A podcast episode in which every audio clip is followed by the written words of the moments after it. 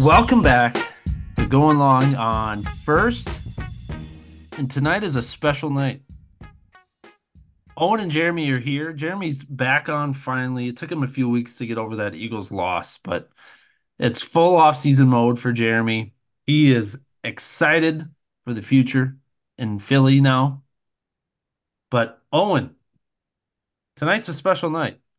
This episode is a special episode. Do you know why? Um, is it special because it's, you know, kind of primetime football talking hours, except for that we don't really have anything to talk about this week? Exactly. Nice. We nice. Well, there's a little bit to talk about. You know, oh, okay. we, got, we got Championship Sunday to It's recap. Not mid-June. Correct. Yes. It's not mid-June where we're trying to find practice squad players and, and that stuff to, to go over and the ninety-five man roster to look at. No. Tonight's a, this episode specifically is a special one. It's not episode three hundred. Huh. We're not quite there yet. We're, we'll get there. Saint Sparta. Not yet. It's episode two hundred. We're two hundred in. Wow. two hundred. Can you believe that? The big two hundred. How did we make it here? That's a great question. I don't know. Jeremy's still here. Boys. Resilient. Yeah. Yeah. Shooting for the big ones. Yeah. All right. Exactly. Hey, we're only, you know, we're just getting started in, in all reality. That's absolutely true. Anyways, yeah, two hundred. It's a big moment. Big moment. Unfortunately, we don't don't have anything real special planned. um, we don't. Not in comparison, yet. We could have been, you know, we could have been talking about a Packers-Eagles N F C Championship game. In oh, man, that would have been a good one, wouldn't it? Oh, that would have oh. been perfect episode two hundred material. Maybe episode, you know, three hundred will give us that opportunity. two fifty maybe. We'll see. Yeah, if we get to like three hundred, four hundred, five hundred, maybe we'll do something special. So that'll be special. Uh, then I'll question how and why we're still here. Not until then. Fair enough. Well, thank you to everyone who's hanging out. Uh, and who's been hanging in there this whole time as well. Because we sure have. Yeah. We're such a professional outfit that we barely knew what episode we were on. It's good times. Good times here in, in you know, the old northern Wisconsin area. Yeah, winter's been light. Winter's been light. Jeremy's not even having to dodge ice on his way home right now. No. Excellent. We're doing good. Happy, healthy. eighty-five That's mile an hour going down highway, just shooting for deer. That's it. Guy, guy just admitted to committing a crime. Um, so that's not swell. It's not a great thing to do on a recorded podcast. But uh, I'm not even sure this truck can go that fast. So I'm not sure about that. I'm not gonna. I'm not gonna erase that from the pod either, Jeremy. That's that's staying in there. It's records. So if somebody comes knocking, I'm gonna say I got it.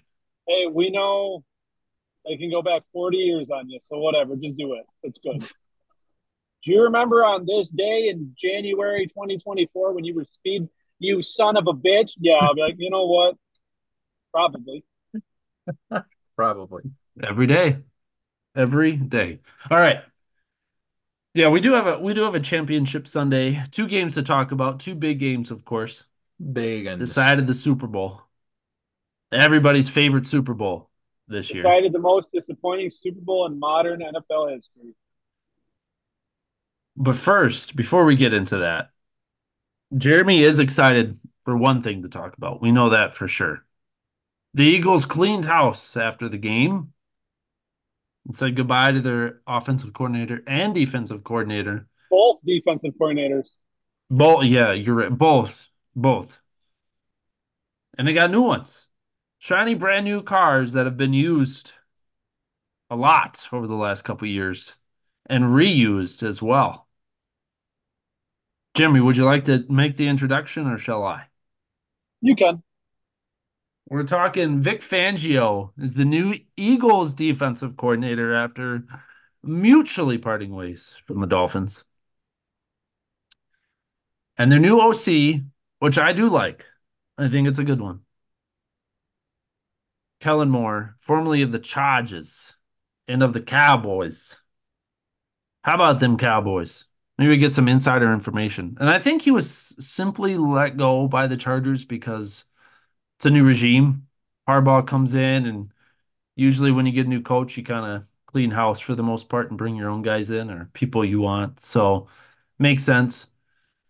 I do like that hire. I, I've been telling you this. I question the Fangio thing, not just because, not simply because Fangio is a bad coach or anything. He's had some great defenses, but it feels like the Fangio system and that defensive style are kind of fading away. But if anybody can make it work, it's the man himself who created it.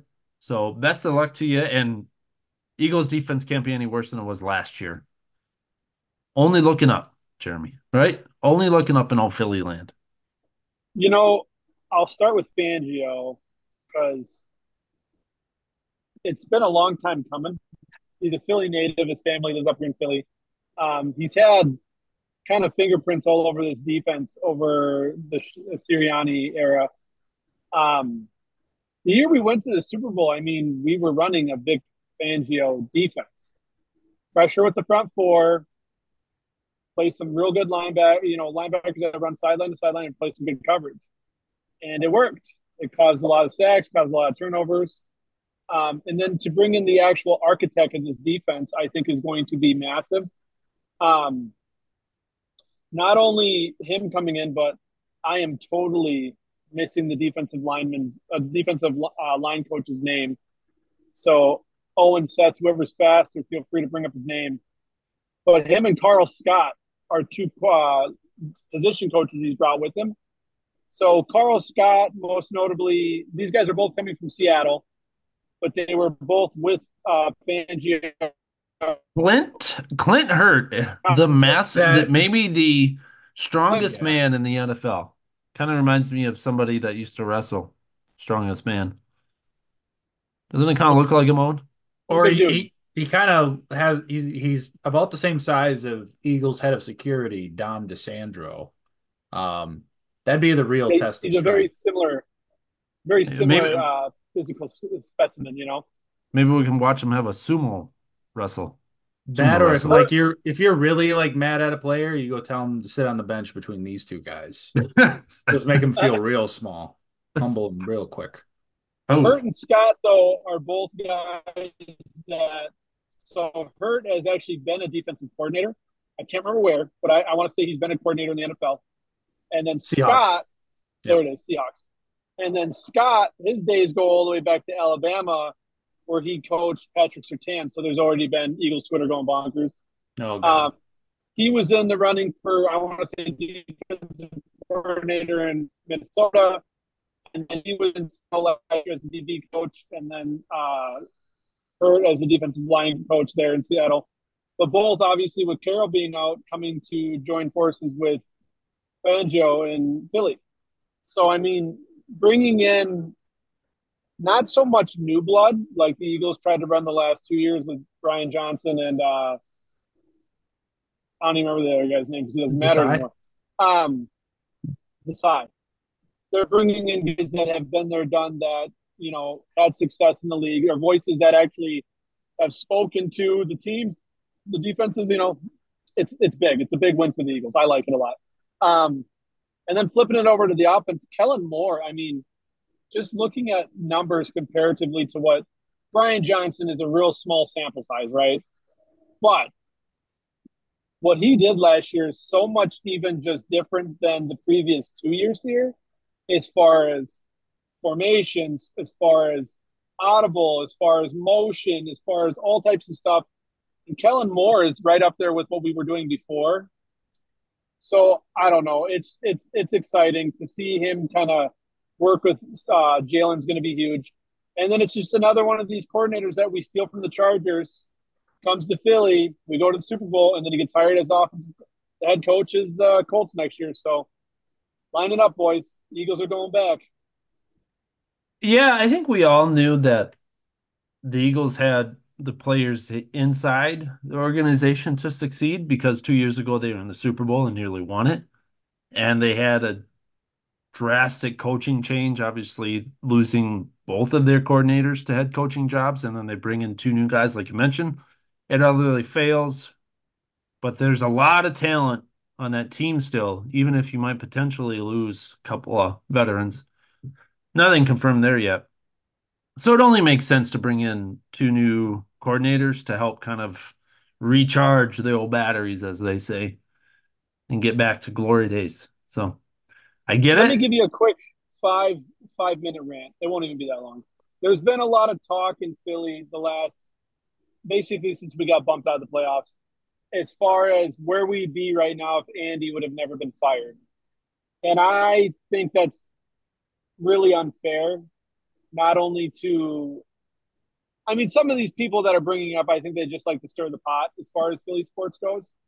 No, um, these nobody likes to do that. that were, right. These were the same guys that were trying to trade Joel Embiid the year before his M V P season. So um, I don't know if Andy continues to have the success he has now if he stays in Philly, because he completely lost that locker room. I mean, you would have had to have uh, really blew up the ship and got rid of everybody and started over fresh there for the, the players.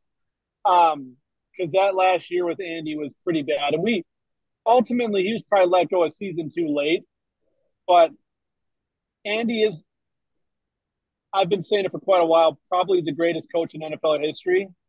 I mean, he's definitely in the argument for it. And what he's doing in Kansas City is, I mean, nothing to, nothing but to be, but anything but impressed about. I mean, everybody thinks Patrick Mahomes was such a lock to be a good player now, but he wasn't. When he was at Texas Tech, he was just talented, you know. He wasn't even, he wasn't even McNabb coming out of Syracuse, you know. Just to do a comparison for Andy guys, I mean, McNabb when he came out of Syracuse, he was in the running for the Heisman. Mahomes was just another one of these freak quarterbacks out of Texas Tech that threw the ball sixty times a game. But Andy seen the tools there, brought him in, and I mean, it developed him into what he is now. Kind of the Green Bay route. Andy goes back to the Green Bay days before Rodgers, obviously. But you don't give up, you know, you let him roll, but. I think it's um, safe to say Andy made the right move by going to Kansas City. I think it's safe to say that the Eagles have made the right move by moving on from Andy Reid. Um, I think if there's any argument to be made about moves being made too soon, it's probably moving on from Doug. Um, but I'm not against the Sirianni move. As far as coaching stuff goes, when Doug come in, we hired uh, – I'm blanking on the other one. Me the too. Defensive coordinator. Can't think of it. Who? Somebody will pull it up. Either way, both of them get hired. The defensive coordinator for the Super Bowl. Oh, Gannon. Oh, Schwartz. There we go. Oh, Schwartz. Yeah, sorry, Schwartz. sorry. No, no, no. Wrong Schwartz coordinator. And, uh, Wrong right. coordinator. And then as soon as, as soon as you know they have the run, Schwartz gets uh, hired off the the team to the Browns, and then they get hired as the head coach. The new head coach in Sirianni, couple coordinators get hired as those. So I think us, you know, going into the wheel well, and did you guys lose me? No, I mean you you've, you've been cutting it a little bit in and out, but we haven't lost you. You sound great, My Jeremy. You sound great. And then I'm done. I don't believe you. Um, to go in and get guys that are established people that have. They've proven what they're what they've done in the N F L, like Moore, and then uh,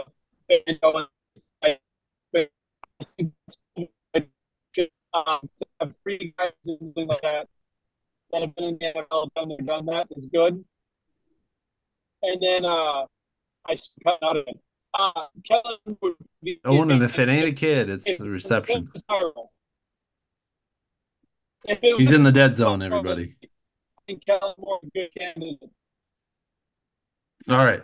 Anyway, Seth, move on, Dan.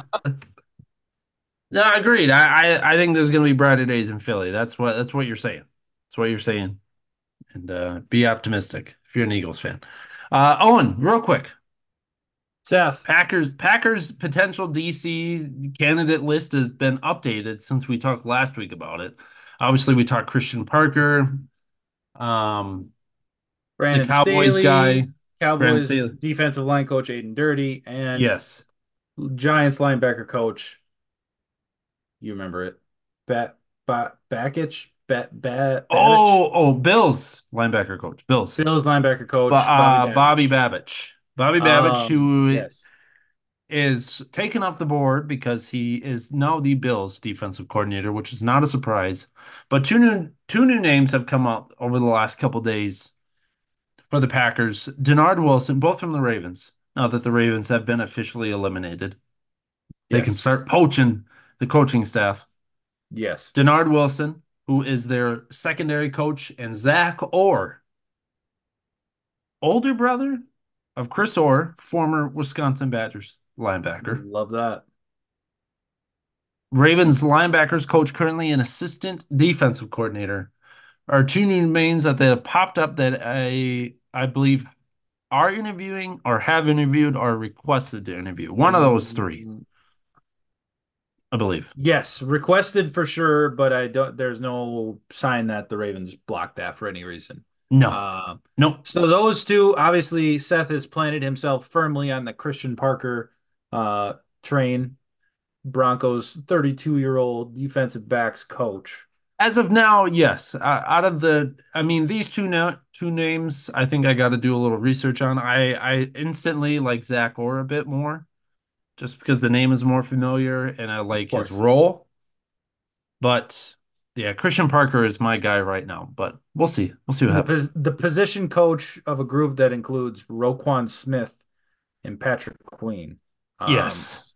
Especially in the case of Roquan, an absolute game wrecker. Um, so, yes, a lot's to look up for there. And I'm sure some more names will come uh, as we yeah. go. And I have a feeling, Seth, that uh, Mister Matt LaFleur is not exactly, he's not dragging his toes, but he is taking his time. He is, he is, you know, he's spreading his wings a little bit. He's searching far and wide. Yeah. And I think, um, because there's a lot of other teams still looking for defensive coordinators. Rams. There is. There's quite uh, a few.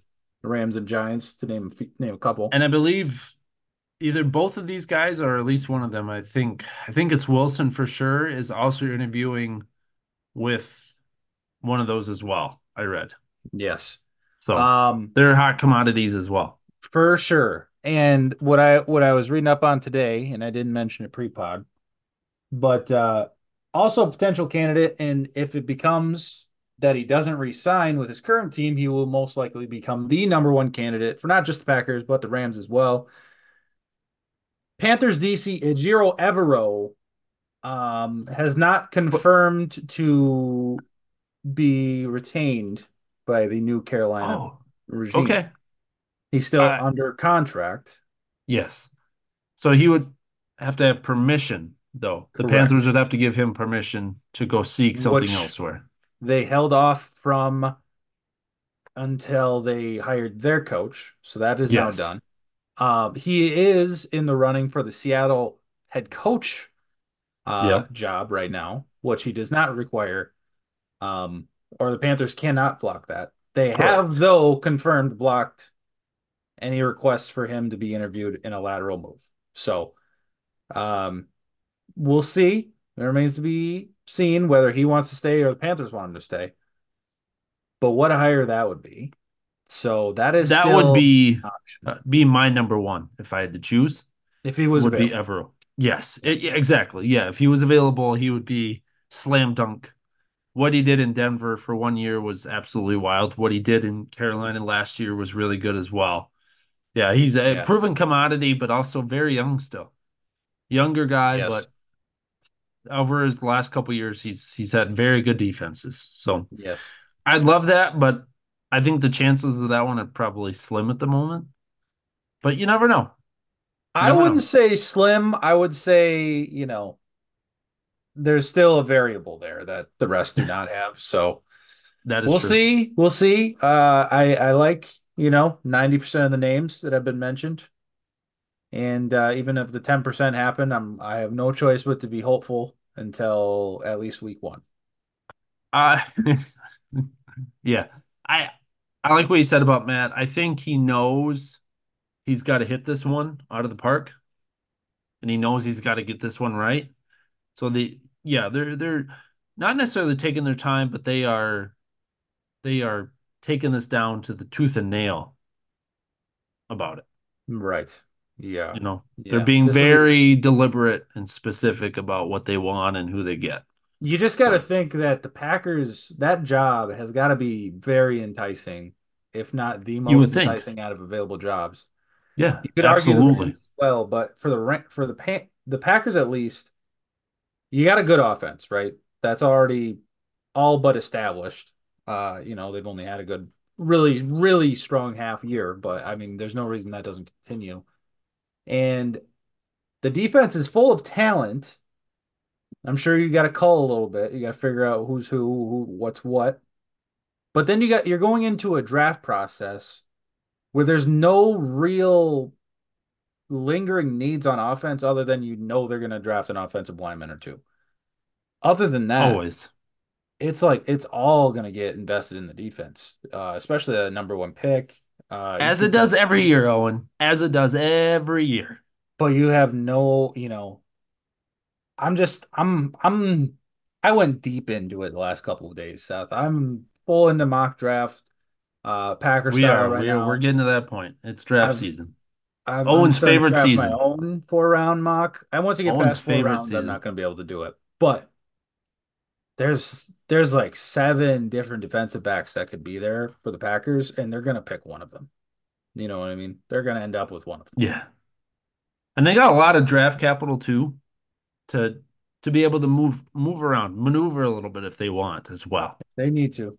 If they need to. Um, yeah. But I, I'm I'm liking the way it can shake out. That's all. I'm yeah, saying. I'm I'm optimistic about the offseason for them as well. And um, if they can get one of these big guys, I'd love it even more. One more name I want to throw out there, and then we can move on to a couple other uh, coaching updates. Jim Leonard. His name has not been thrown out there by anybody other than the fans. Yep. Everybody wants Jim Leonard. But there's been no mention of his name even being considered, you know, anything like that. I'm I'm surprised by that a little bit, that Jim Leonard's not even being considered. Maybe they reached out and he said, I'll pass. I don't know. But I haven't heard his name. Not I haven't heard his name at all, other than fans on Twitter saying, yeah, we want Jim Leonard. Um, they're... I don't know. There is uh there's a chance he does it. I guess there's some reports that it's highly unlikely that he gets offered this this job this year for some reason. I think I think maybe what would happen in that case is that he's like, no, I'm staying in college. I got a lot of big money jobs. Uh, yeah, uh, that train is past kind of deal. So yeah. We'll see. Uh, I'm sure. I mean, the way money is being thrown around in college right now, I mean, I. Makes complete sense. Yeah. but, He's been linked but, to a couple head coaching jobs or at least D C jobs recently as well. So yes. in, in the college level, in the college level. Yeah. Yep. No. Exactly. I just, I'm, I'm kind of surprised that his name just hasn't been brought up at all, and a little disappointed because, you know, we all love Jim Leonard up here, especially up in the Northwoods. In this area. Oh, yeah. Oh, yeah. All right. Two other uh, quick notes, and then we'll move on to championship weekend Sunday. Steelers hire Arthur Smith as their new O C, which is kind of the big news coming out here. Obviously, former Falcons head coach. Now the Steelers O C. I'm, I don't know how I feel about it. Doesn't feel... If I was a Steelers fan, I don't think I'd feel great just with how things ended in Atlanta. you could you could argue Kenny Pickett is slightly better than Desmond Ridder, but you can't say a lot. It feels like their offenses are in a similar fashion, and you're going to bring him in.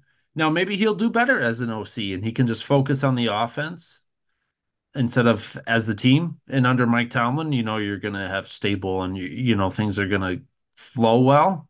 So maybe he does better in this position, but the way things ended in Atlanta, it didn't look good. And now he gets the O C job in Pittsburgh, who's been searching for an offense for like the last two years now. So I don't know how I feel about that. I don't. Uh, I don't either. Apparently, it was the reasoning behind it was uh, Tomlin wanted someone with a proven track record, and there probably wasn't a lot of options outside of someone like Artie Smith. And I love Artie Smith as a personality. Um, so we'll see. We'll see. Um, I think what did the owner came out today and said, you know, what what do you what do you think what do you think was attractive about coming to the Steelers to coach the offense? And he specifically pointed out the two great running backs and a solid offensive line to build around. Nothing about the passing game. Not a thing. It was what a vote of confidence in your uh, young quarterback, Kenny Pickett. So, I mean, he's not wrong. I mean, they do have two good running backs, but they yeah. also have some good offensive weapons other than that. So, like I said, the, the Atlanta offense and the Pittsburgh offense feel very similar. A couple of good backs, some good weapons, and then still searching for a quarterback. Can you imagine what George Pickens is feeling today after some of the crap he kind of, you know, kind of alluded to yeah, his feelings before, you know, midseason? And, uh, yeah, now he's looking at a coach coming in who struggled to get the ball to two top ten picks of the last three years in Kyle Pitts. Yeah. And then yeah. add in Bijan Robinson into that just for fun. Um, well, we'll see. That's about it. Stay yep. tuned. Exactly. Exactly. And then the other one that's kind of big, um, Ben Johnson decides to stay with the Lions. Now, he was a favorite for the Washington job for a while. Obviously linked to Seattle, which those are still the two spots that don't have head coaches. He decides to stay in Detroit once again. Last year, he did the exact same thing, got a couple of interviews, got a couple potential spots. He says, nah, I'm staying in Detroit. And he does the exact same thing again. I guess, why? Like, you know, I get it. Good things are happening in Detroit, and he must really like the culture and must really like working with Dan Campbell. But there's only thirty-two head coaches in the N F L. There's only thirty-two head coaches in the entire world, Owen. thirty-two people get this job. And he could have been one of them potentially. And he says no two years in a row now. I guess I don't get it. It's a little wild. It kind of harkens back to a little bit of the uh, Eric Bieniemy situation of the last two years, um, where yeah. it just didn't make any sense that he wasn't getting head coaching calls. Um, maybe the Commanders' output on offense this year might have something to do with that, that maybe we weren't seeing. Yeah. I don't know. We'll see. Uh, it's just funny to me that I I forget which uh, odds maker it was, but I was looking at odds for next Commanders head coach. The top three were Ben Johnson, number one. Number two, Gone. Texans O C Bobby Slowick, who has Gone. stated he is returning to the yep. Texans. And number three being Ravens D C Mike McDonald, who has also stated today that he will not uh, be leaving the Ravens. So all three of them within a day. Johnson going nowhere, Slowick going nowhere, McDonald going nowhere. I mean, Commanders haven't even interviewed Mike Vrabel yet. You have to think that's that's what they got to be doing, right? That's like your next call. Yeah. I mean, yeah, where else do you go? Where else do you go? Evero, maybe, I guess. We brought his name up earlier. You could go back to Evero, potentially. I don't think he interviewed yet, so... No. I, I, where else do you go from here? Obviously, probably not Bill. I don't think Bill would take it. That that team needs a lot of work, and he's not going to want to go in there and, and try to win six games for the Commanders next year. And a tough division with Dallas and Philly, yeah, that's tough. Hi, Washington, not a good start for the new owner, Josh Harris. Josh Harris, is that right?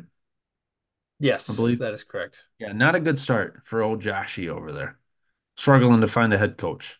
I guess there's a possibility possibility. Um, that they just go ahead and promote Bieniemy to head coach. Maybe this is that opportunity. Yeah, I don't know. Is that gonna, is that gonna do anything though? I, They've yeah. already other other options. Looks like Aaron Glenn, Detroit D C. Aaron Glenn, yeah. Dan Quinn, Cowboys D C. Anthony Weaver, Baltimore associate head coach. And uh, that's all you got left out of people that have interviewed. Those I think the... I'd I think I'd lean Vrabel for Washington. I I think he established a good culture and mindset in Tennessee, and I think you need that in Washington. Now, obviously, there's a lot of retread there. He's a, he's an older hire. He's he's more of a, you know, not as much of an X's and O's guy. Obviously, he's good defensive mind and stuff like that. But and you have Bieniemy that can do stuff with the offense. It wouldn't be the worst hire in the world to bring Vrabel in. It wouldn't be. So we'll see. Steelers or Steelers. I wrote Steelers down earlier. Seahawks and Commanders, still the two teams without a head coach currently. Current betting favorite for the Seahawks has turned to uh, Giants O C Mike Kafka. Oh, late change. Okay. Very late change. Interesting. Haven't heard his name yet, but okay. All right. Interesting indeed. All right. Owen, yes, hopefully sir. We'll get Jeremy back here in a minute. But let's talk some football, eh? Yeah, not not just about the people who do football stuff, but the actual football itself. I think yeah, so. let's do that. Let's do yeah. that. I, I'm I'm good with that. We did have a couple games that happened this weekend. Oh, we, we did? did have a couple games. Oh, I don't know if you shoot. I don't know if you knew that. I don't know if you heard about them, but we did have a few happen this weekend. Just two, but Seth, two big ones. Seth, I just wanted to, you know, I was doing some TikTok doom scrolling, as they say earlier. About found one that said. Um, twenty twenty, leap year, Chiefs versus forty-niners, Trump versus Biden. twenty twenty-four, leap year, Chiefs versus forty-niners, Trump versus Biden. What else happened in twenty twenty that could replicate itself in twenty twenty-four, Seth? Do you have any ideas? I have no idea what you're talking about, and I don't even want to go there. Let's, yeah, let's not. But that's also was kind of my displeasure at seeing the Super Bowl we have now. Oh, I don't know what kind of bad juju you're trying to put on twenty twenty-four, but I'm hoping it's a good one and Listen, not a repeat of twenty twenty. If it's if if it's bad juju, it wasn't put on there by me. Okay, let's just say it was put on by a certain couple people involved with these teams, namely Patrick Mahomes, Kyle Shanahan, Brock Purdy, Travis Kelce. Let's let's just uh, put the blame squarely on them. All of them, huh? For all, all of them? Our problems that happened this year, no matter what. Okay. And how insignificant. However, that is the Super Bowl we get to see rematch from just four years ago. I like to act like I'm not excited, but I will. Way to spoil the news. Oh. I will, of course, yeah, spoiler alert. I will, of course, watch the Super Bowl. I just don't get to hype it up like I would have if yeah. the Lions been involved in any which way. Yep, correct. Um... I mean, I was correct. I don't, I think, no, I know I got Chiefs Ravens. I got that one, but I don't think the Niners covered. Did they? What was the line on the Niners? Oh, I don't know for sure, but uh, no, they did not. I believe okay. it was... I, I was hoping I was going to sweep you guys because this is what happened last week. It was you and Jeremy against me. It was the world against me. And I started off Sunday well with Chiefs Ravens. Chiefs won. Ravens were favored. So I automatically get that one. Niners were favored. I don't remember what the line was. I know you're pulling it up. Seven and a half. Yeah, not even close to covering. Obviously, if Detroit doesn't score that touchdown at the end, then they would have. But Detroit scores a late fourth quarter touchdown. They try to get the ball back on an onside kick. Couldn't get it. Niners take it. They're on to the Super Bowl. Well, let's start in K C, Baltimore, shall we? Not in K C, but start in Baltimore. K C, yes. Baltimore, right? The early oh, Sunday well. game. The early game. And this game was, to me, I think it was the better of the two games. What? You don't think so? Well, the other one. All right. Well, you can just, if you got an argument, go ahead. I mean, I don't have like a huge argument here. I I enjoyed the second one, but I I really liked this game. It wasn't a lot of back and forth like the Detroit Niners game was. It was seventeen to ten, but man, it was a defensive battle throughout the entire game. And I was very impressed with K C's defense and how they were able to shut down Baltimore and Lamar Jackson for pretty much sixty minutes of football. Obviously, Lamar had the one big exciting play to Zay Flowers where he gets out of a sack, scrambles around a little bit, plants his feet, throws a beautiful bomb to Zay Flowers in the in the end zone. They score. But really beyond that, that was about it. For an, a Baltimore offense that was pretty much unstoppable throughout much of the season and the playoffs, their their first game against Houston. But then they come to K C, not come to K C, but then they play K C and they get shut down by Steve Spagnuolo and that defense. Spags. He's been, damn, that defense has been, this is Mahomes' best defense. And I've been saying it for a couple of weeks now, and a lot of people have. But I think that's why they repeat. I think that's why the Chiefs win it again. It's because that defense is playing at an absolute elite and insane level right now. So you just you just tipped your pick for next week, huh? Yeah, absolutely. Yeah. That um, I, yeah, I don't. I agree. I'm not afraid to say it. This game was very fun. Well, not very fun because I kind of felt how it was going.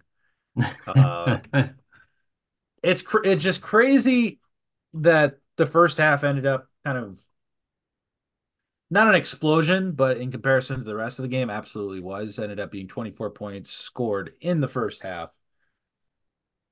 Baltimore came out. They wanted the ball. So you th- I thought they would have had something up their sleeve. They did not. Three and out. Feeling it out. I was like, all right, all right, fine. Let's just get back to the run game, Baltimore. We'll, we'll, you know, even things out. Sure enough, K C, classic vintage Mahomes, dink and dunk, picking them apart, quick passes. Travis Kelce's on the other side of half of them, ends up with the touchdown at the end of it. That looked scary. Uh, and I kind of knew from that point on that the Chiefs were going to have this one in hand and fist unless they messed up. Baltimore, like you said, came back. They looked good. They run. They ran the ball a little bit. Gus Edwards, he was going five yards, ten yards a pop. I got a second one. I got a, I got a point on that one, but go ahead. It's like at that, but that was it. That was about it from Gus Edwards. That was literally, yeah. If you had a couple really good runs. And then they just stop handing off. Handing I, off. You know what? Let me add on to that because you're yes. already getting there. Go ahead. Take out Lamar Jackson as as a rushing, you know, a, a rushing stats. They had eight carries for twenty-seven yards. It's just real sad day. Real sad stuff. Eight carries for twenty-seven yards. This was the leading rushing team in the N F L this year. They had not once been held under one hundred rushing yards the entire year until this game. And they only run the ball eight times? And two of them were to Zay Flowers on end arounds. That didn't work. Now, yeah, yes. You can point to the Chiefs being able to stop that, but why? I heard this earlier this week too. Why did they get so away from the running game that fueled their team, fueled their offense for the entire year, and then get away from it in the biggest game of the season up to date? It was just an awful game plan. Um, for, was it because they were down that they felt they had to pass so much? When you're down seventeen to seven and you start panicking and throwing the ball exclusively, I think you deserve to lose, and that's certainly what happened. So, Owen, can I throw something out there? Just let Absolutely. me toot my own horn a little bit. Absolutely. Last week on Thursday, Lion is right. The championship preview. I'm familiar. I said, how were the Chiefs going to win this game and beat Lamar? Force him to throw the ball, and that is what they did, and he couldn't do it. They, they didn't even do force it. Him. No, but he threw the ball forty times. I mean, that, that that's a lot. That's a lot. And he threw a pick, had the one big fumble as well. I said it, and I'll, and I'll stick to it. Lamar needs to be more consistent in the passing game, and you can beat him if you force him to throw and you take the run game out. And this is exactly what the Chiefs did, and they won the game. Not because of the offense so much as, as Mahomes. I mean, Mahomes looked solid. Travis Kelce looked prime playoff Kelce. But that defense yeah. completely shut down that Baltimore offense. I um I credit that more to idiotic play calling than I do. I mean, yeah, that, that played a part. That played a part. Obviously played very well, but I think they just the Ravens just kind of made it easy for them. It's almost like they were too scared to run it, so they were just like, let's just do it through the pass. And they didn't even like wait to see K C dominate the run game. They, that is uh, true. That is absolutely true. Like I said, they ran the ball eight times outside of Lamar, who does this stuff. And that's the thing is like, and then he can, it's, you know, we said it, it's obviously I said it a bunch with the Packer game, but it, this is kind of a similar scenario where you could point to just a couple plays breaking their way. And then all of a sudden this thing is tied. Um, obviously that big Lamar fumble, that sucks because that was on their side of the field. It was. Um, I yep. think it was Carl Karlaftis. Is that who got around on him? I believe so. I believe so. Then, so that, that was one big one. The other big one being Flowers at the goal line. Oh, yeah. That's a killer. Absolute, Absolute killer. Yeah. Yep. And he, a, guy, a man who was having such a good game, too. That he was really the only positive, you know, force on that offense. Yes, it. Yeah, exactly. It, I mean, Zay Flowers had the one big splashy play for the most part. Had a couple other ones, but yeah, that that play at the goal line, that fumble, it just a total momentum killer. Switched it all to K C, and it yeah. kind of it, it felt like that cemented the game almost as that moment. Yeah. yeah. yeah. So, yeah, I mean, it, it's tough for Baltimore because everybody thought they were going to win it this year. This was Baltimore's year to do it, and they should have won it. And they Lamar had all the best weapons and the number one defense and all this stuff, and they couldn't beat, your words, the boogeyman. He, no, he is the true boogeyman, for sure.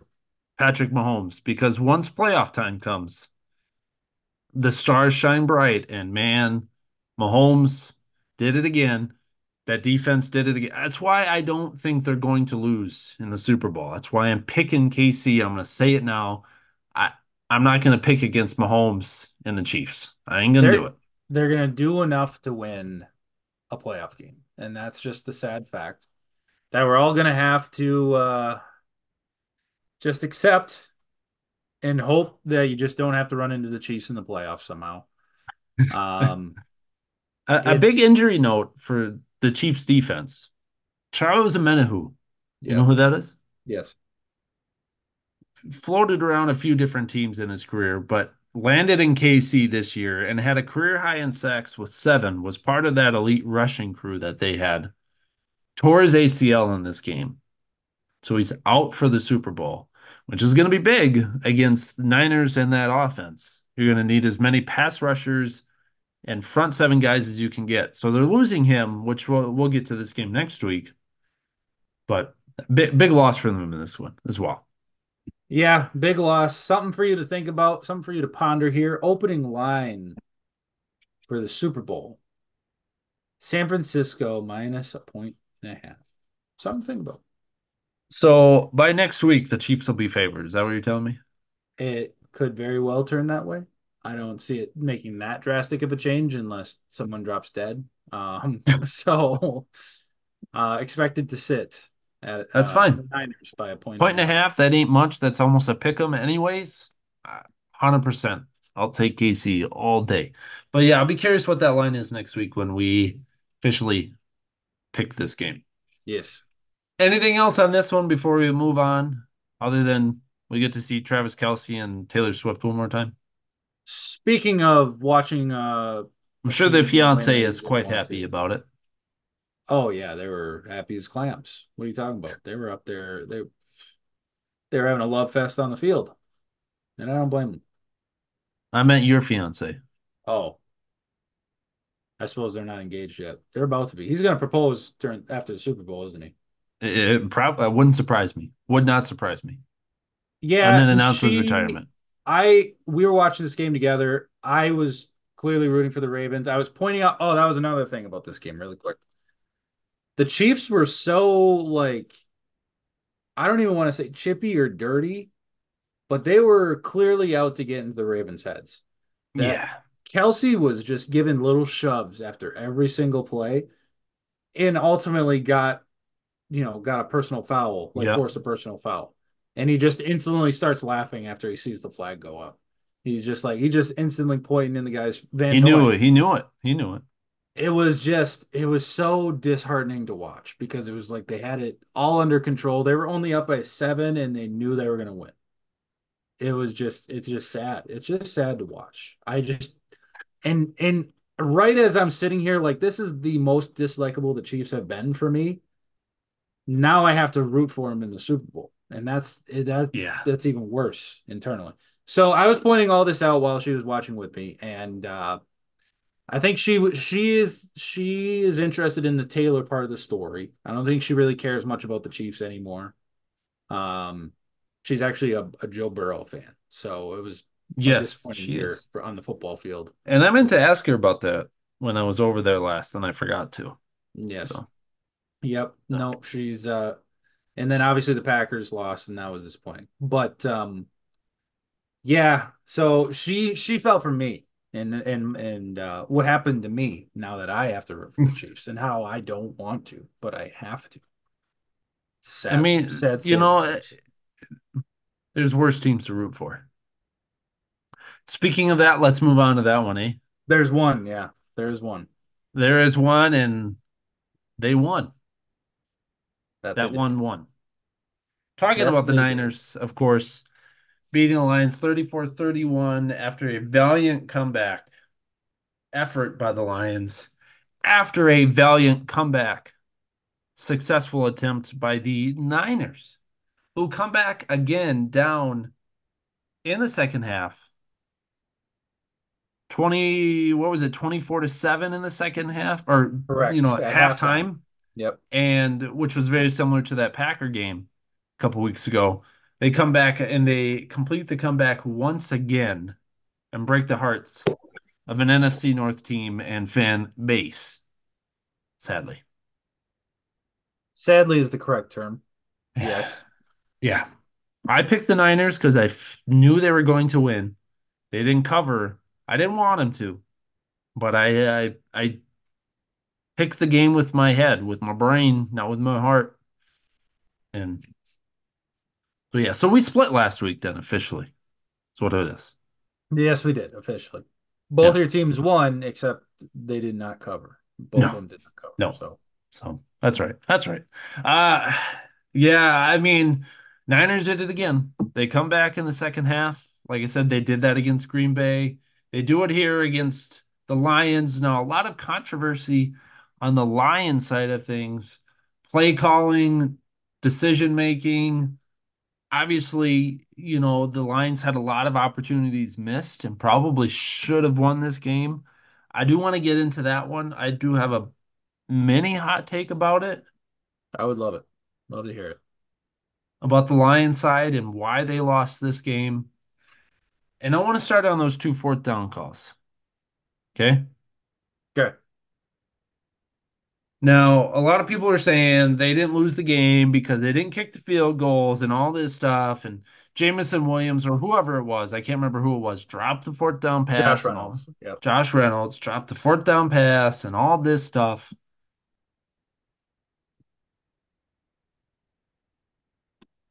We're talking about the Super Bowl here. Okay? We're talking about the Super Bowl. Uh-huh. Yeah. Two huge mistakes to me by Dan Campbell to not kick the field goal and instead go for it.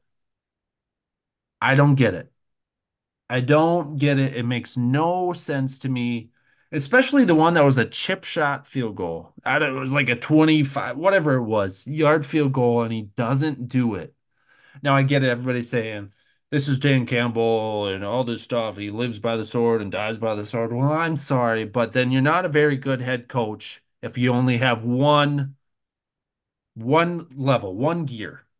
If it's full go all the time, you're not a good head coach. If you can't play situational football, Owen, okay? If they would have kicked those two field goals, we're probably talking about a different story here, a different game.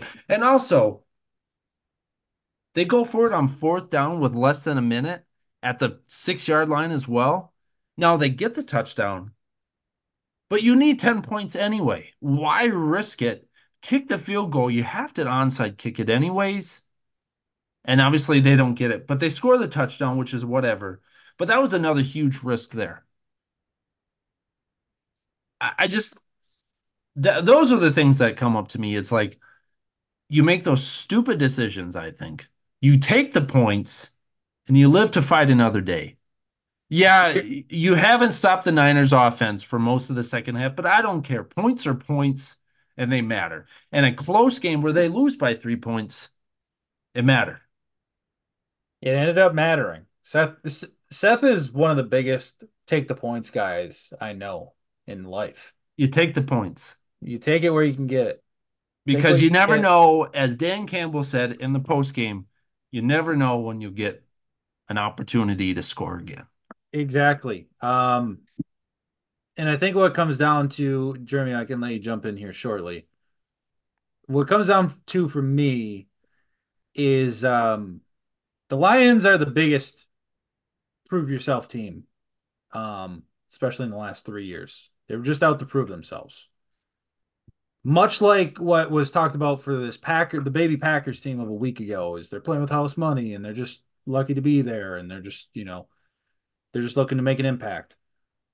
The Lions are past that stage, yet I don't think that they believed that until they got to this game, and probably not until they ended up losing this game, that they were one of the big boys. Campbell said that in his press conference last week. We proved we are we can sit amongst the big boys. You are one of the big boys. Okay? You proved yourself.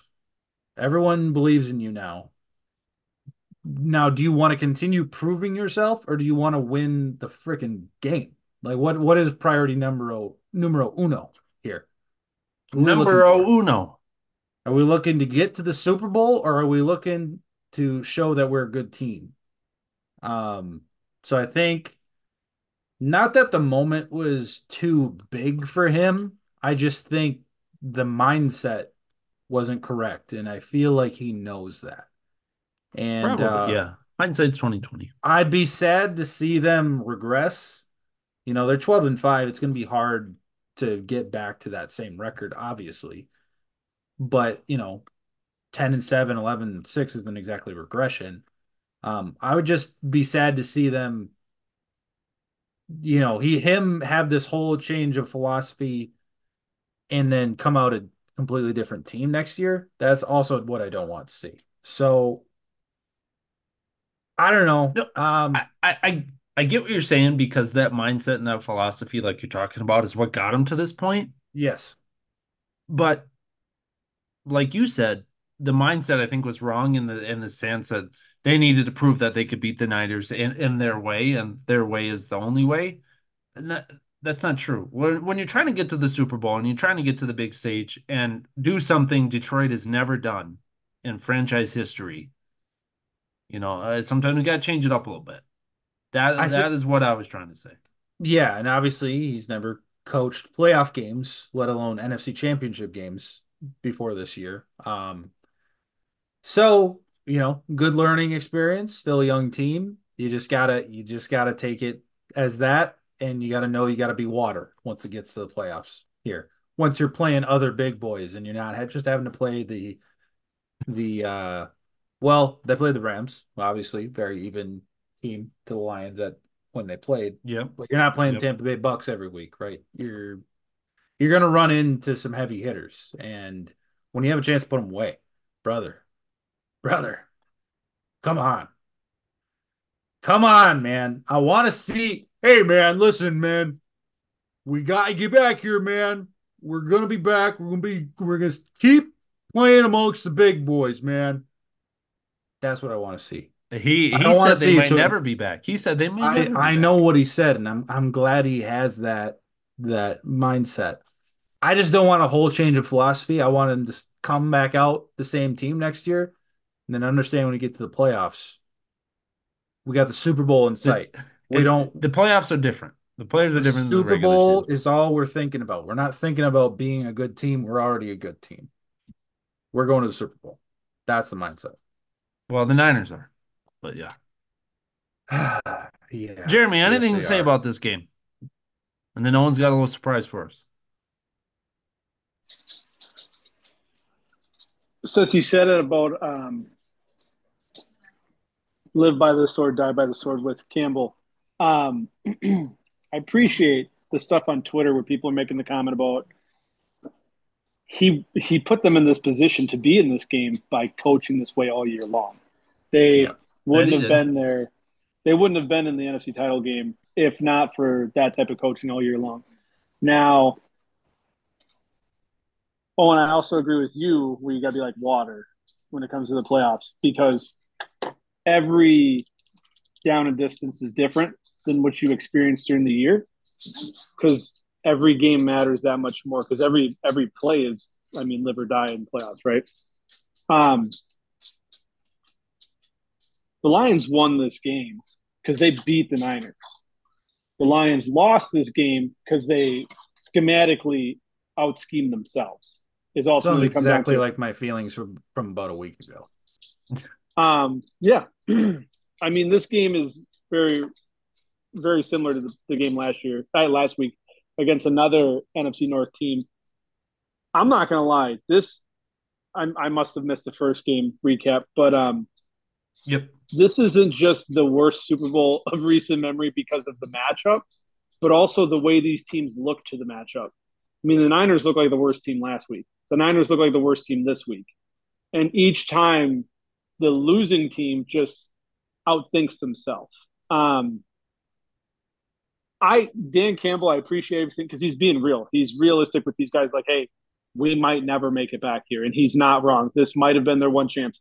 Now, he was a little bit misquoted than the actual quote, and I can't remember it off the top of my head right now, because um, it wasn't so harsh as everybody's making it out to be like, yeah, we're the Lions. We're never going back again, boys. Just take all those kneecaps and take them to the trading post because we're never coming back, boys. I don't like that. But um, I do think the Lions bringing back Ben Johnson, I think this is a lot of a lot of good continuity there. Um, a lot of these young players are going to take a step. There's a lot of depth on that defense that gelled late. Um I'd probably put money in it that the Lions are back this far in the playoffs before the Niners. Um, the Niners, as good as the rosters they've got, I mean, Purdy looks so limited. This might be a blowout Super Bowl like the eighties and nineties. I mean, the Chiefs might cook the Niners. They really might, because the Niners have been getting away kind of with murder every week where, you know, people say it, but it really does matter. The team with the better coach and quarterback combo usually wins. They they get down like this, like they did against the Packers, like they did against the Lions. The Chiefs aren't letting them come back. No, the Chiefs are going to continue to put ten points on the board every quarter. They're going to they're not going to slow up.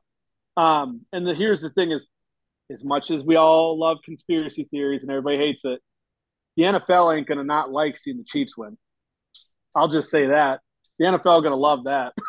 So if the Chiefs get up twenty-four seven in the first half, there ain't no way they're they're losing. I'll just say that right now.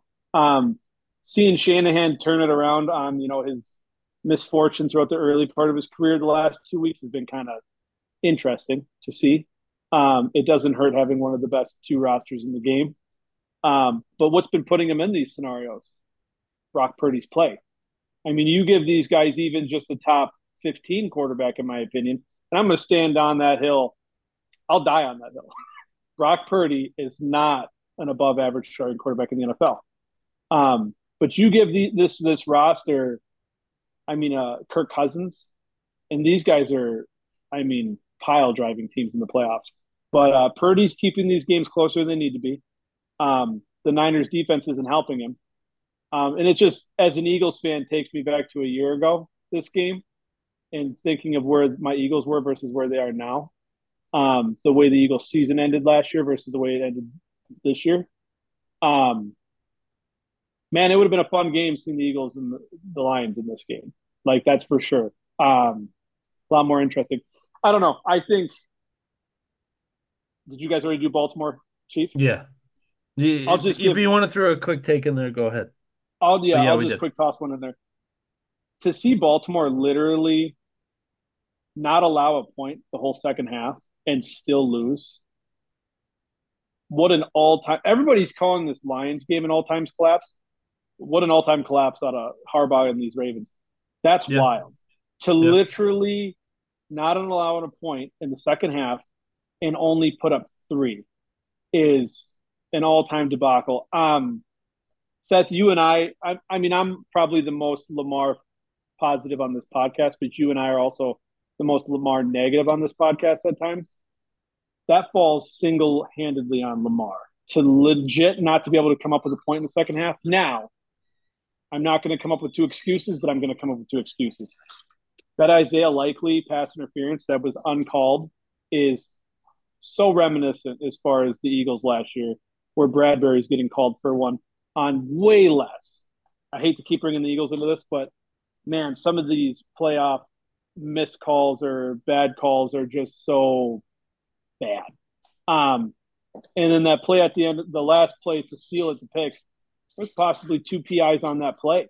You know what I mean? And none of it gets called, but you don't you don't want to be in that situation where you can look back and go, God, these two plays, when it's like this whole second half, guys, you guys didn't you didn't allow a point, you only gave got us three. Like, that Ravens offense has got to be better in bigger moments. Um, Lamar's got to be better in bigger moments. Not that Lamar was so bad, but he just wasn't good enough, um, which is hilarious to say because I wouldn't quite say that uh, Pat Mahomes was good enough. Now, he did make the plays when they needed to be made, and he didn't have the costly turnovers. But um, this Chiefs defense is looking legit. I mean, I think through the playoffs it stands Absolutely still. Absolutely, yeah. I was going to say, I think through the playoffs and stand the, the test of times, just like it did the, the regular season. They haven't given up thirty points all year long. No, they haven't it, given that, up over thirty points all year. That Chiefs defense is real, and I I, I said this to Owen earlier. That's why they're going to win the Super Bowl as well. Is that this yeah. is the best defense that Andy Reid, Patrick Mahomes have had in in in their calm down together. To, there you go. Okay, I was going to say, calm down. No, it, there's a guy sorry, named I meant, Jim, I meant in Jim Casey. Johnson, okay? I, I meant in Casey. There was a man there... named Jim Johnson, okay? Back in the early two thousands Philadelphia era, okay? Oh, look at you. Their pal. Anyways, now I'm glad you said that and got the gears a turning because I was going to say it already. If you give Andy this type of defense like Jim Johnson did all throughout ninety-nine to two thousand, and Jim, I think, died in oh eight or oh six. Somewhere in there, or at least was off the Eagles by that time and then passed shortly later. Um, some of the best defenses of that time. And, I mean, anytime you keep a team under that threshold of points, I mean, you don't even need Pat Mahomes. You just need Andy Reid calling the plays. So you're going to win more often than not. And it doesn't hurt to have one of the best quarterbacks in the game on top of it, one of the best skill position players in the game in Travis Kelce, and then a run game that shows up when it needs to. I mean, Andy with that formula is going to win nine times out of ten. And I just think the Super Bowl is going to be one of the nine times out of ten. I don't think it's going to be the one out of ten. Shanahan's got a very uphill battle. What you think, Owen? Agreed. Agreed. Agreed. Yeah, agreed. Uh, I didn't want to be a Chiefs fan this week, but uh, I'm going to have to be. Um, I don't like it. I don't like it at all. I don't either. I don't think any of us really like it, and I don't think any of us truly believe it that we're a Chiefs fan this week. I will say I don't hate I'm a it. Fan of Chris. I don't hate it. I, I don't care who comes out of this game winning, if I'm being completely honest. I really I have no – I do. I, I would like to see Andy Reid solidify as one of the best coaches in N F L history because I will be an Andy Reid Big Red fan through and through. Um, Kelce, you know, just having that that last name ties into Jason. But I would love to see Christian McCaffrey stamp that fucking resume. That would be very cool. That would. Agreed. Agreed. Agreed. But that would also mean your your arch rival, arch nemesis, Brock Purdy would also be stamping that resume. You know, Brock Purdy. The next Tom Brady. He, he could would pull be step off a one Trent right Dilfer. There. He could pull off a Trent Dilfer. I don't care. It the doesn't thing, affect me. The uh, the Brock Purdy conversation has has heated up over the last couple of weeks, and people yeah, are so and it's the people have turned this into politics where you're so left or you're so right or you're not talking about it at all. Um, it's almost like so 49ers players came out after the game, right, and were like, "Oh yeah, wow, that's the best game manager I've ever seen," right? Yep.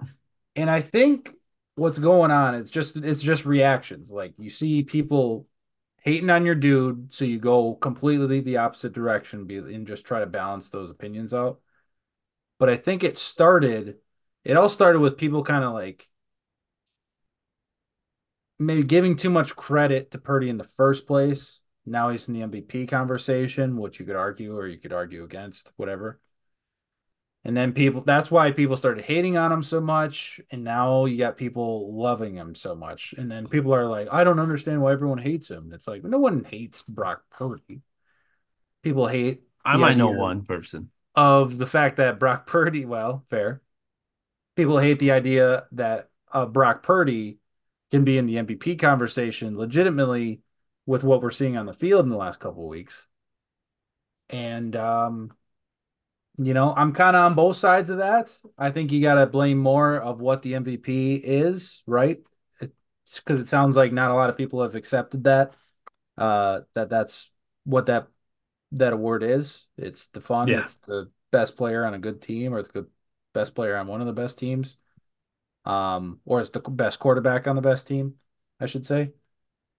Um, But, you know, here we are. He could have a chance at making his Super Bowl run, and ultimately it will be Brock Purdy is the biggest comparison we've had to Tom Brady since Brady, or it will turn into uh, Brock Purdy. Brock, Brock Purdy's the worst player on the planet. He shouldn't be starting another fo- N F L football game, and we're gonna have one of those discussions in T minus ten days. So be ready. Yes. Yep. We're going to have a whole offseason of it. Can't wait, Owen. Cannot wait. All right. I'm glad Jeremy's Pause. back.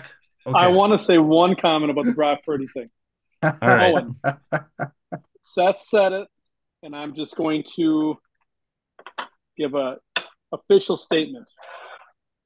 I am not a Brock Purdy hater. I am similar vein to Lamar Jackson. I am a Brock Purdy truther. To where I am going to say it how I see it. Um, I think it's just the Eagle fan in me, just the Philadelphia fan in me. I just can't. I can't have bullshit. I just can't have it. If I see, if I see it how I see it, I'm going to tell you how I see it. And with Brock Purdy, I have seen it how I've seen it from day one. I don't like the Tom comparisons because Tom is the GOAT, possibly the GOAT of GOATs. I don't know hockey well enough, but it would probably be Gretzky otherwise. Now, to what you said where they were making almost political is weird. It really is. It is weird. It's like this, this guy's a football player. He's a young football player. And at the end of the day, it's like, who doesn't love the underdog? You know what I mean? Like, this is, as far as quarterbacks go in the modern era, this is David versus Goliath right here. You know what I mean? Who wouldn't want to see Brock Purdy win that?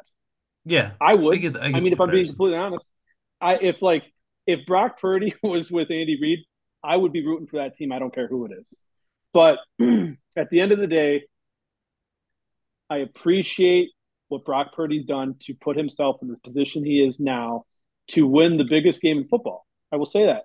Now, as far as the rest of what goes on in San Francisco and the disdain they have for my team and the way they spoke about my team and just the cockiness that they carry into every game, I can't stand it. I can't stand it. Now, I am a fan of C M C. I'm a fan of Juszczyk. I am a fan of Kittle. I'm a fan of a couple of the guys on this team. Um, as far as I am not a fan of Trent Williams, that's for sure. I like Ayuk a lot. Um, the defense I won't dive into, but I like guys. Fred Warner, I like some of those guys. But it would be cool to see, like, like I said, the stamp on C M C's resume of the Super Bowl is like that guy's a, he's a Hall of Famer now. Then you know what I mean? Like he's yeah. a Hall of Famer right away. Um, Purdy's not getting that now. that's that's the one thing where I'd probably rather see them beat the Chiefs than the other way around. Um, God, what is that? Seven Super Bowls for the Niners? Uh, right around there. Right around there. I'll look it I up. think they tie. I think they tie the Patriots for the most ever, if I remember right. Um, now, as far as for the Chiefs, I don't know. Like Owen, like you said, the political thing, it kind of stems both ways with the whole Travis Kelce t- side of things. But I don't know. I just, God, I might talk myself right into wanting the Niners to win this. Holy crap! Just as I'm talking through this, I really it might. would be would be six for the Niners. Six. Okay, I was one off. I thought it was going to be seven. Um, man, maybe I might talk myself right into wanting the Niners to win this damn game. Well, what's the line? Do we do we got a line? Save that for next week, Jeremy. It's a one and a half for the Niners. One and a half opening line. Niners by a point and a half. Gotcha. So. Okay. Okay. Okay. Okay. Give All me, right. Give me two weeks of Super Bowl shit. We will. We'll get there. Owen. Yes, sir. We don't have an official. We don't have an official top five this week. So Owen worked his magic and did a top five hey, trivia or something like we that. We don't have an official sponsor either, but I'm going to drink the Zoa. Hey. There it is. We'll get the, the rock. Wayne. We'll get the rock in here shortly. It's Absolutely. Fine. U S F L or U F L or whatever it's called. Wild Orange. Point. Hey, if we got to start slipping in a pod every other week about the U S F L just to get that sponsorship, I'm in, boys. I'm in. Count me in. All right, Owen, what do you got? What do you got for us? In lieu of uh, not having a really good top five for this week, not a good top five topic, I took it upon myself and did a lot of homework, right? And when I say that, I mean absolutely zero homework until about two minutes before the pod started recording. Um, I traveled over to everyone's favorite sports trivia website, sporkle dot com. And uh, I have I have, a, I have many different lists. I have many different top five lists. So, for you guys, there's a lot of good ones in here. There's a lot of hard ones. There's a lot of there's a lot of easy ones which you won't get. And then there's a lot of middling, like they could be interesting. So, I'm going to give you, so hold on.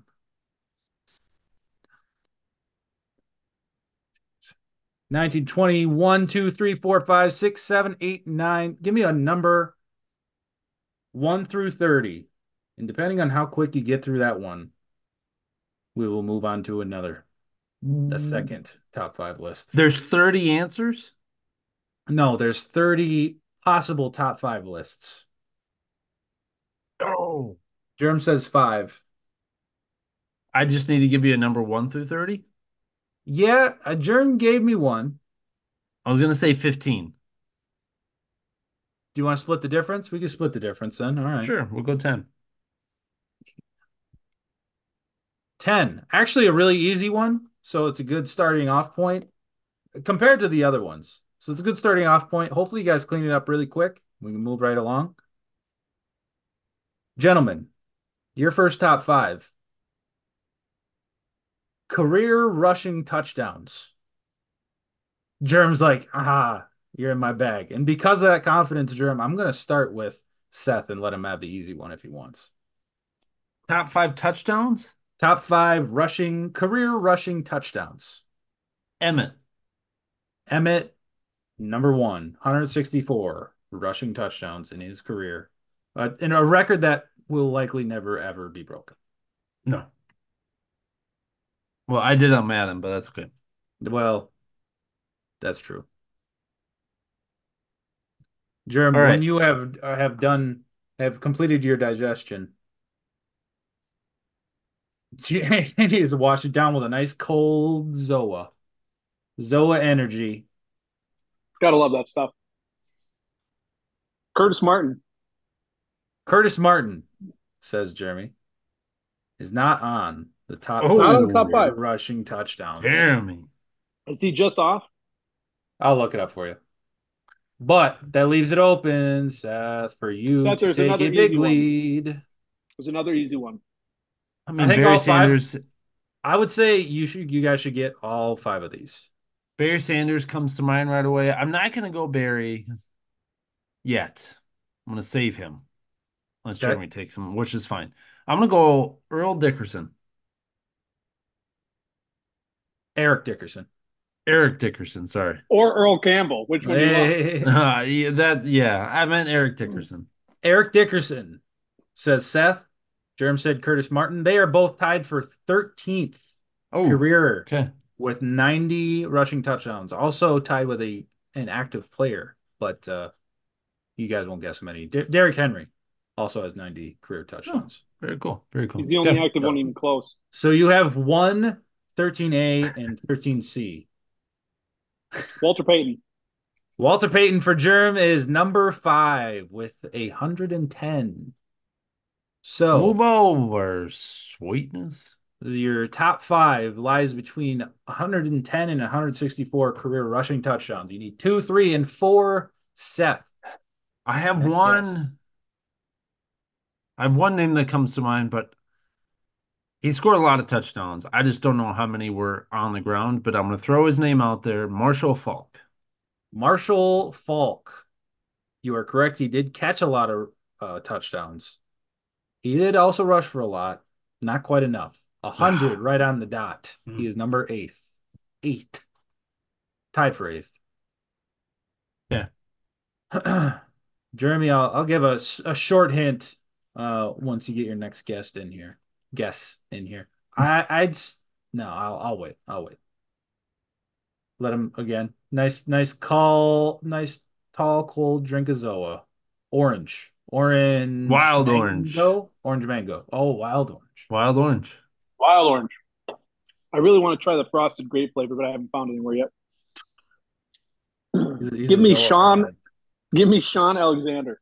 Ooh, Sean Alexander, a... also a great guess, also tied for number eight with one hundred on the dot. There's a big, like, from five till ten is pretty tight, isn't it? From five till ten is within ten. Oh, I shouldn't say that. It's within nineteen touchdowns. That, that's so pretty that's, close. That's pretty fairly tight. close. All right. So we yeah. need to get two, three, and four. Uh, Correct. Seth, just a really quick. Just a really quick hint. One you might have a tougher time with. I will say two of them you've absolutely played the hell out of in Madden in your lifetime.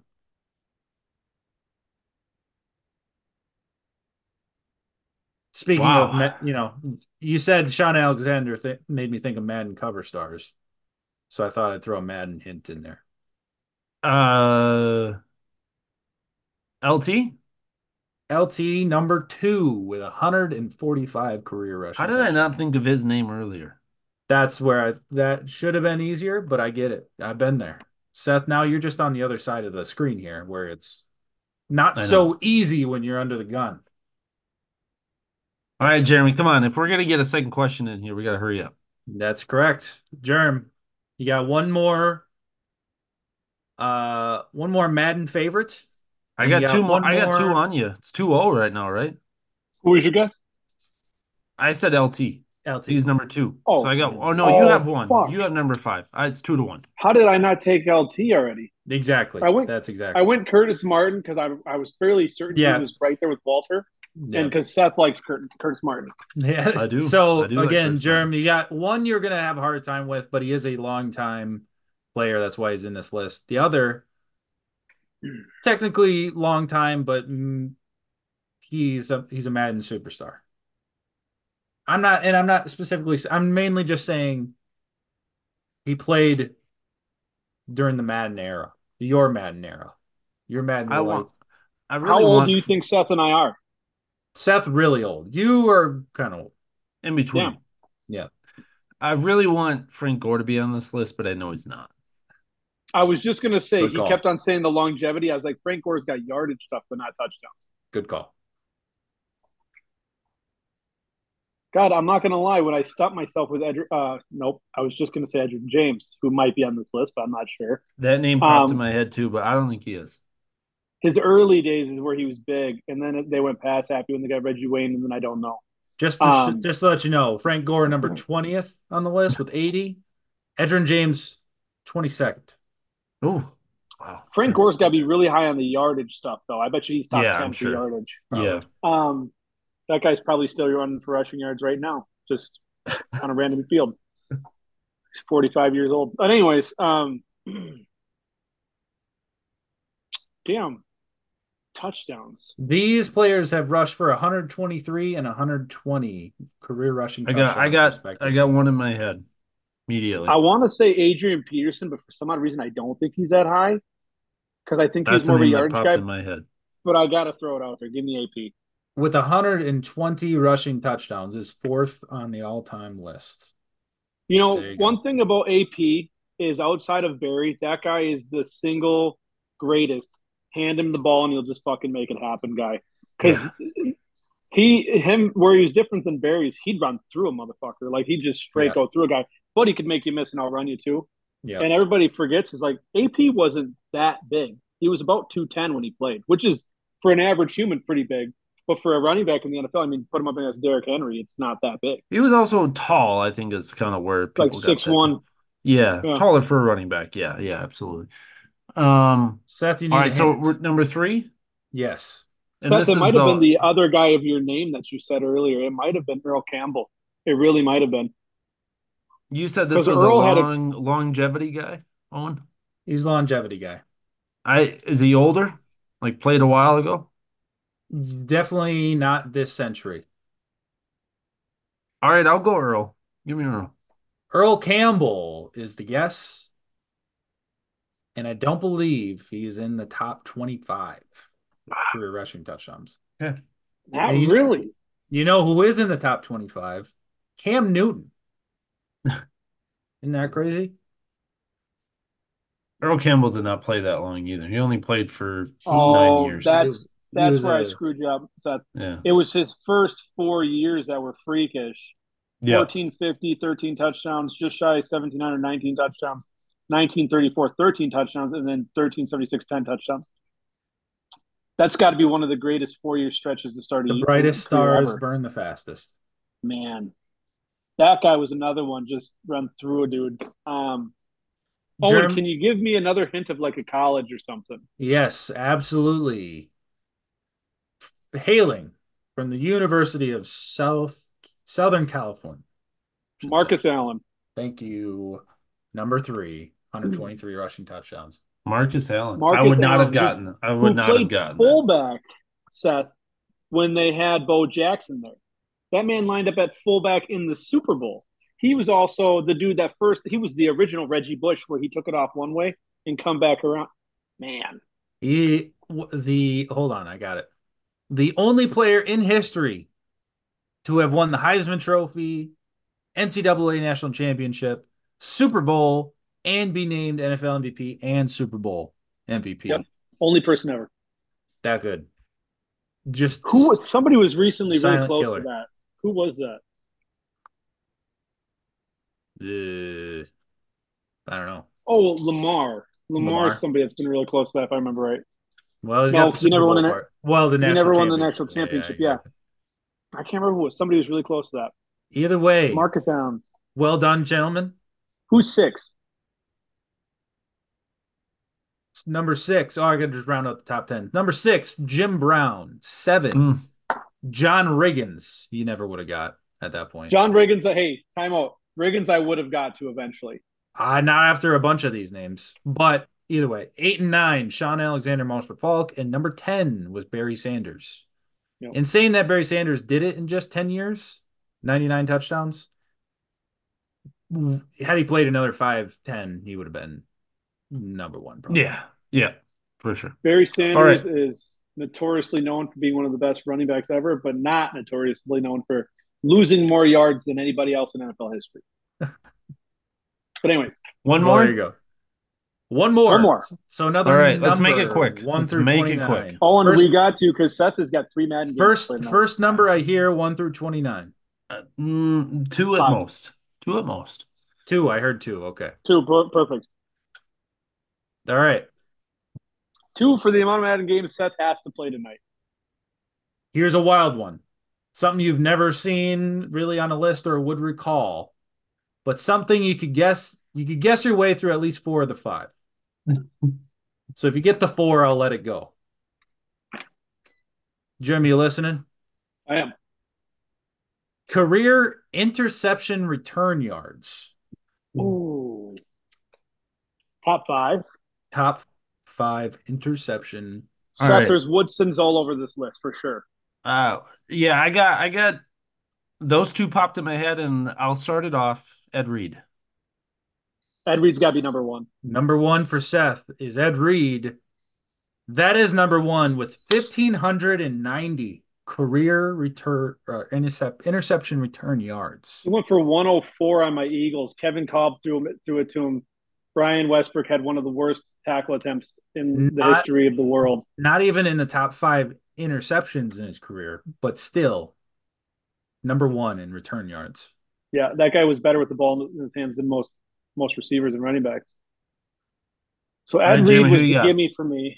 I'm going to go Deion Primetime Sanders. Deion Primetime Sanders. His might be more pumpkin. Number kick, four. Hey.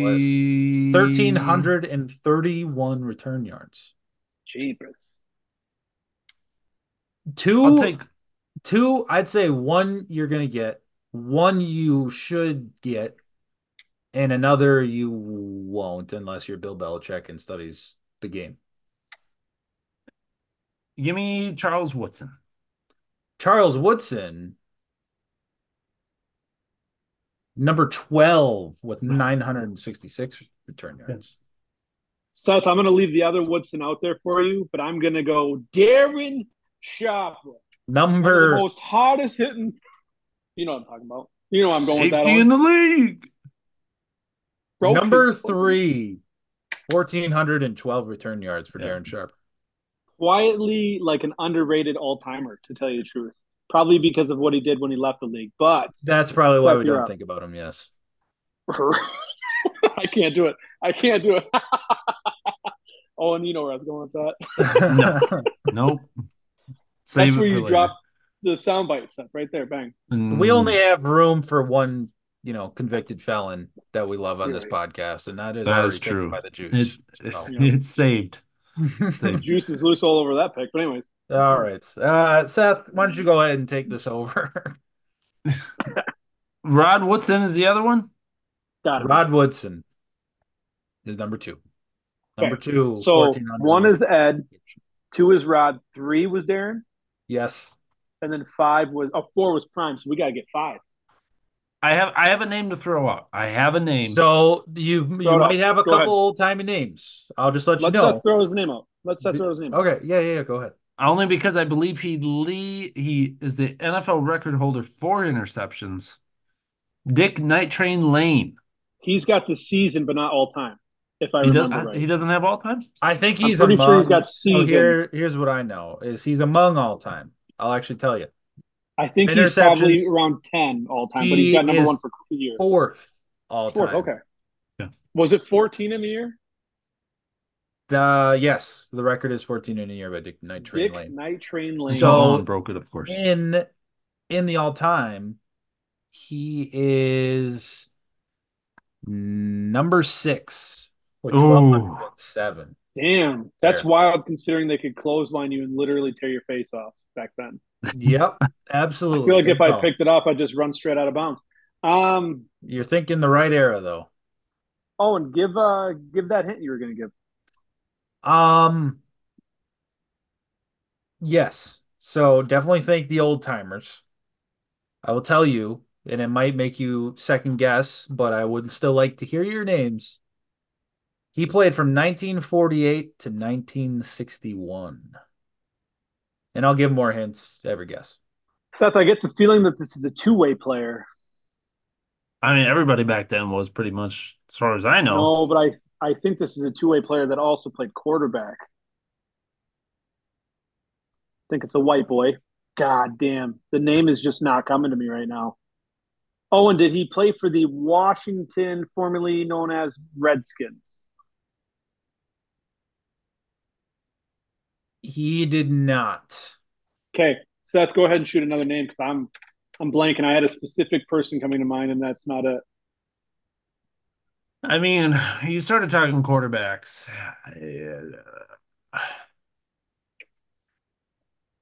Um, quick hint, uh, Seth. I was gonna say you might actually know because you were alive then. Yeah, they bingo. Uh, no, you should. You might have. You might have some knowledge of this player because you watched him live. But then I was looking into it, and then I was like, Jeremy, you might also have some random knowledge of this player. So just want to, you know, I'm gonna say born right after he retired. Uh, just any old timer name you can think of. I mean, I got a few, but I know they're not right. Well, I'm trying to think well of old-time Packers. I'm trying to think of old-time Packers who maybe be on this list. I think you should get one. It's not going to be the right one, but there should be one popping into mind right now. Yeah, but two, nineteen. I mean, nineteen forty. That, see, Don that's Hutson what was probably back then. I didn't want to give the timeline really per se because I didn't want you to just dis- I didn't want to dissuade you from potential picks. I'd rather just hear them. So just erase. Pretend I, I, didn't I had it. Don Hutson was the, the, one of the first names that popped in my mind. I know it's not him, but Don Hutson was one. Okay. Did you want to give a real guess, or did you want me to sit with that one? Wow. I that don't was know. a real did he, guess. Did he play much two-way? I, I'm sure he did, but he was really he, he played every position known to man. He That's was kicker, true. he was passer, he was punter, he was receiver. So I, I I'm sure he just, played defense. I was just making fun, but it's definitely not Don Hutson. I didn't um, think so, but that's that's forties because he was after Earl. He was after Curly. I was gonna say there were there's a chance they may have been teammates at one point in time, but I think they just didn't quite cross paths. It might have been who, Don and Curly, or this one guy? This one guy. With Don or Curly, which one? Eh, one of them. Maybe both of them. I don't know. Jim Thorpe? Negative. Negative. He played back then. Um, I don't know, Jeremy. It's up to you. Jeremy, next... born and raised in the Philadelphia area. Come on, man. Come on. Nicknamed I was born in nineteen ninety-three, Gremlin. Okay? Rocky Balboa. Oh, and my next guess, if you wouldn't have given years, was going to be Charles Woodson. Oh, okay. Well, I, I think... thought I said I thought yeah, I said, I said, Charles, I said Woodson. Charles Woodson. Oh, okay. So then I would have went with the next Woodson. Whatever. Darren. We, we... Oh, Darren, yeah. Forgot about Darren. Yeah, yeah I was going to say Darren. Uh, about Darren. You, you, you want to throw a team out there? How many teams did this guy play for? He played for two teams? Throw one. Um, probably the Browns. Uh, yeah, probably. No, Browns. no, actually, no? He played for the New York football Giants. Sammy Baugh? They were the Giants back then? Sammy Slingin' Baugh? It's definitely not Sammy Slingin' Baugh. What do you got, Jerm? I said they were actually the Giants back then? They were actually the Giants back then. That's Played there from nineteen forty-eight to nineteen fifty-eight.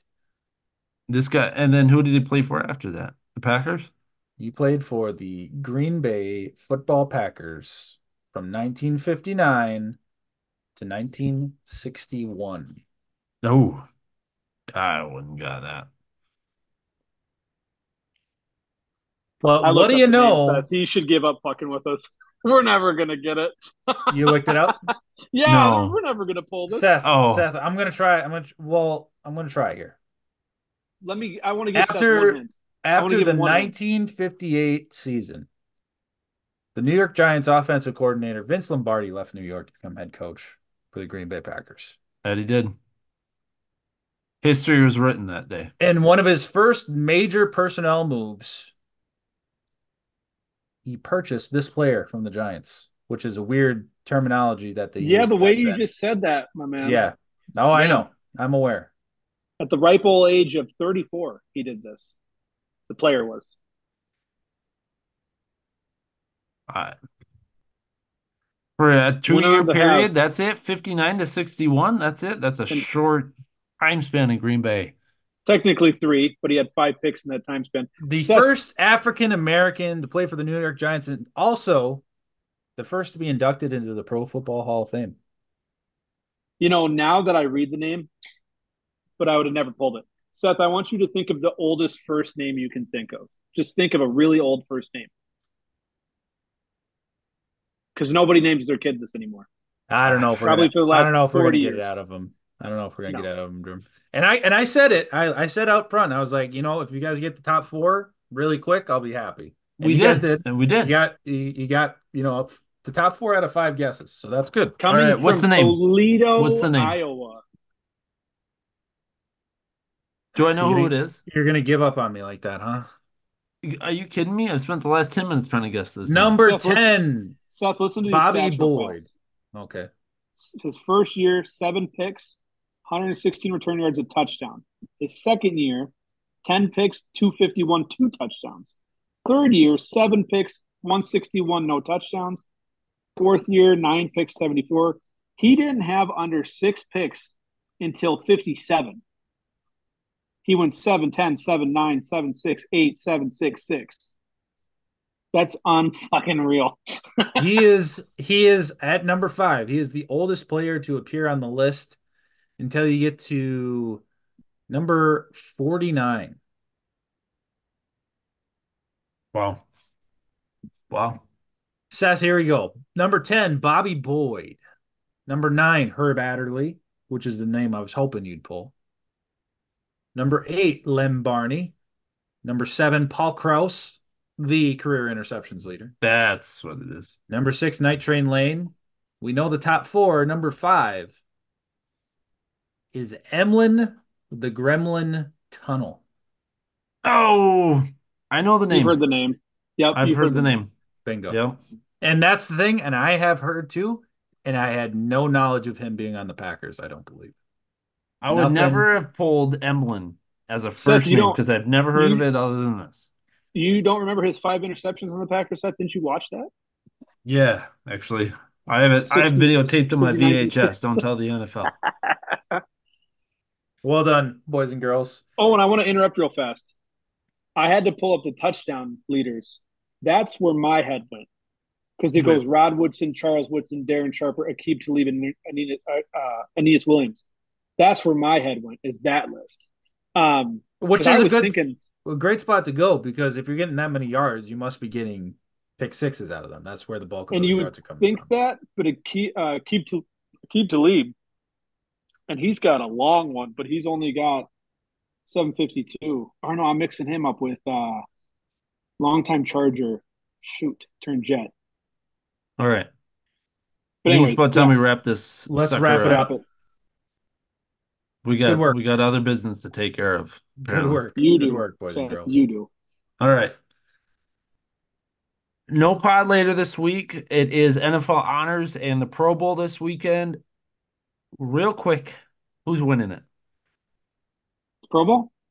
Yeah. Who cares? All right. Jeremy takes the N F C on A F C. Perfect. Done deal. No. uh, Jalen and Darius – I was going to say A F C, playing. but Kenny Clark is now on the N F C Bowl uh, bowl team, so I'm N F C. I'll take an N F C right. too. All right, deal. That's the juice right there. We're juicing the N F C. Whoever well wins the Pro Bowl loses the Super Bowl. All right, let's That's go N F C. Hope. That's the hope. All right, next week, Super Bowl all week. Can't wait. Can't Until wait. then, enjoy the rest of the week and the weekend, and... Adios. Adios. Adios.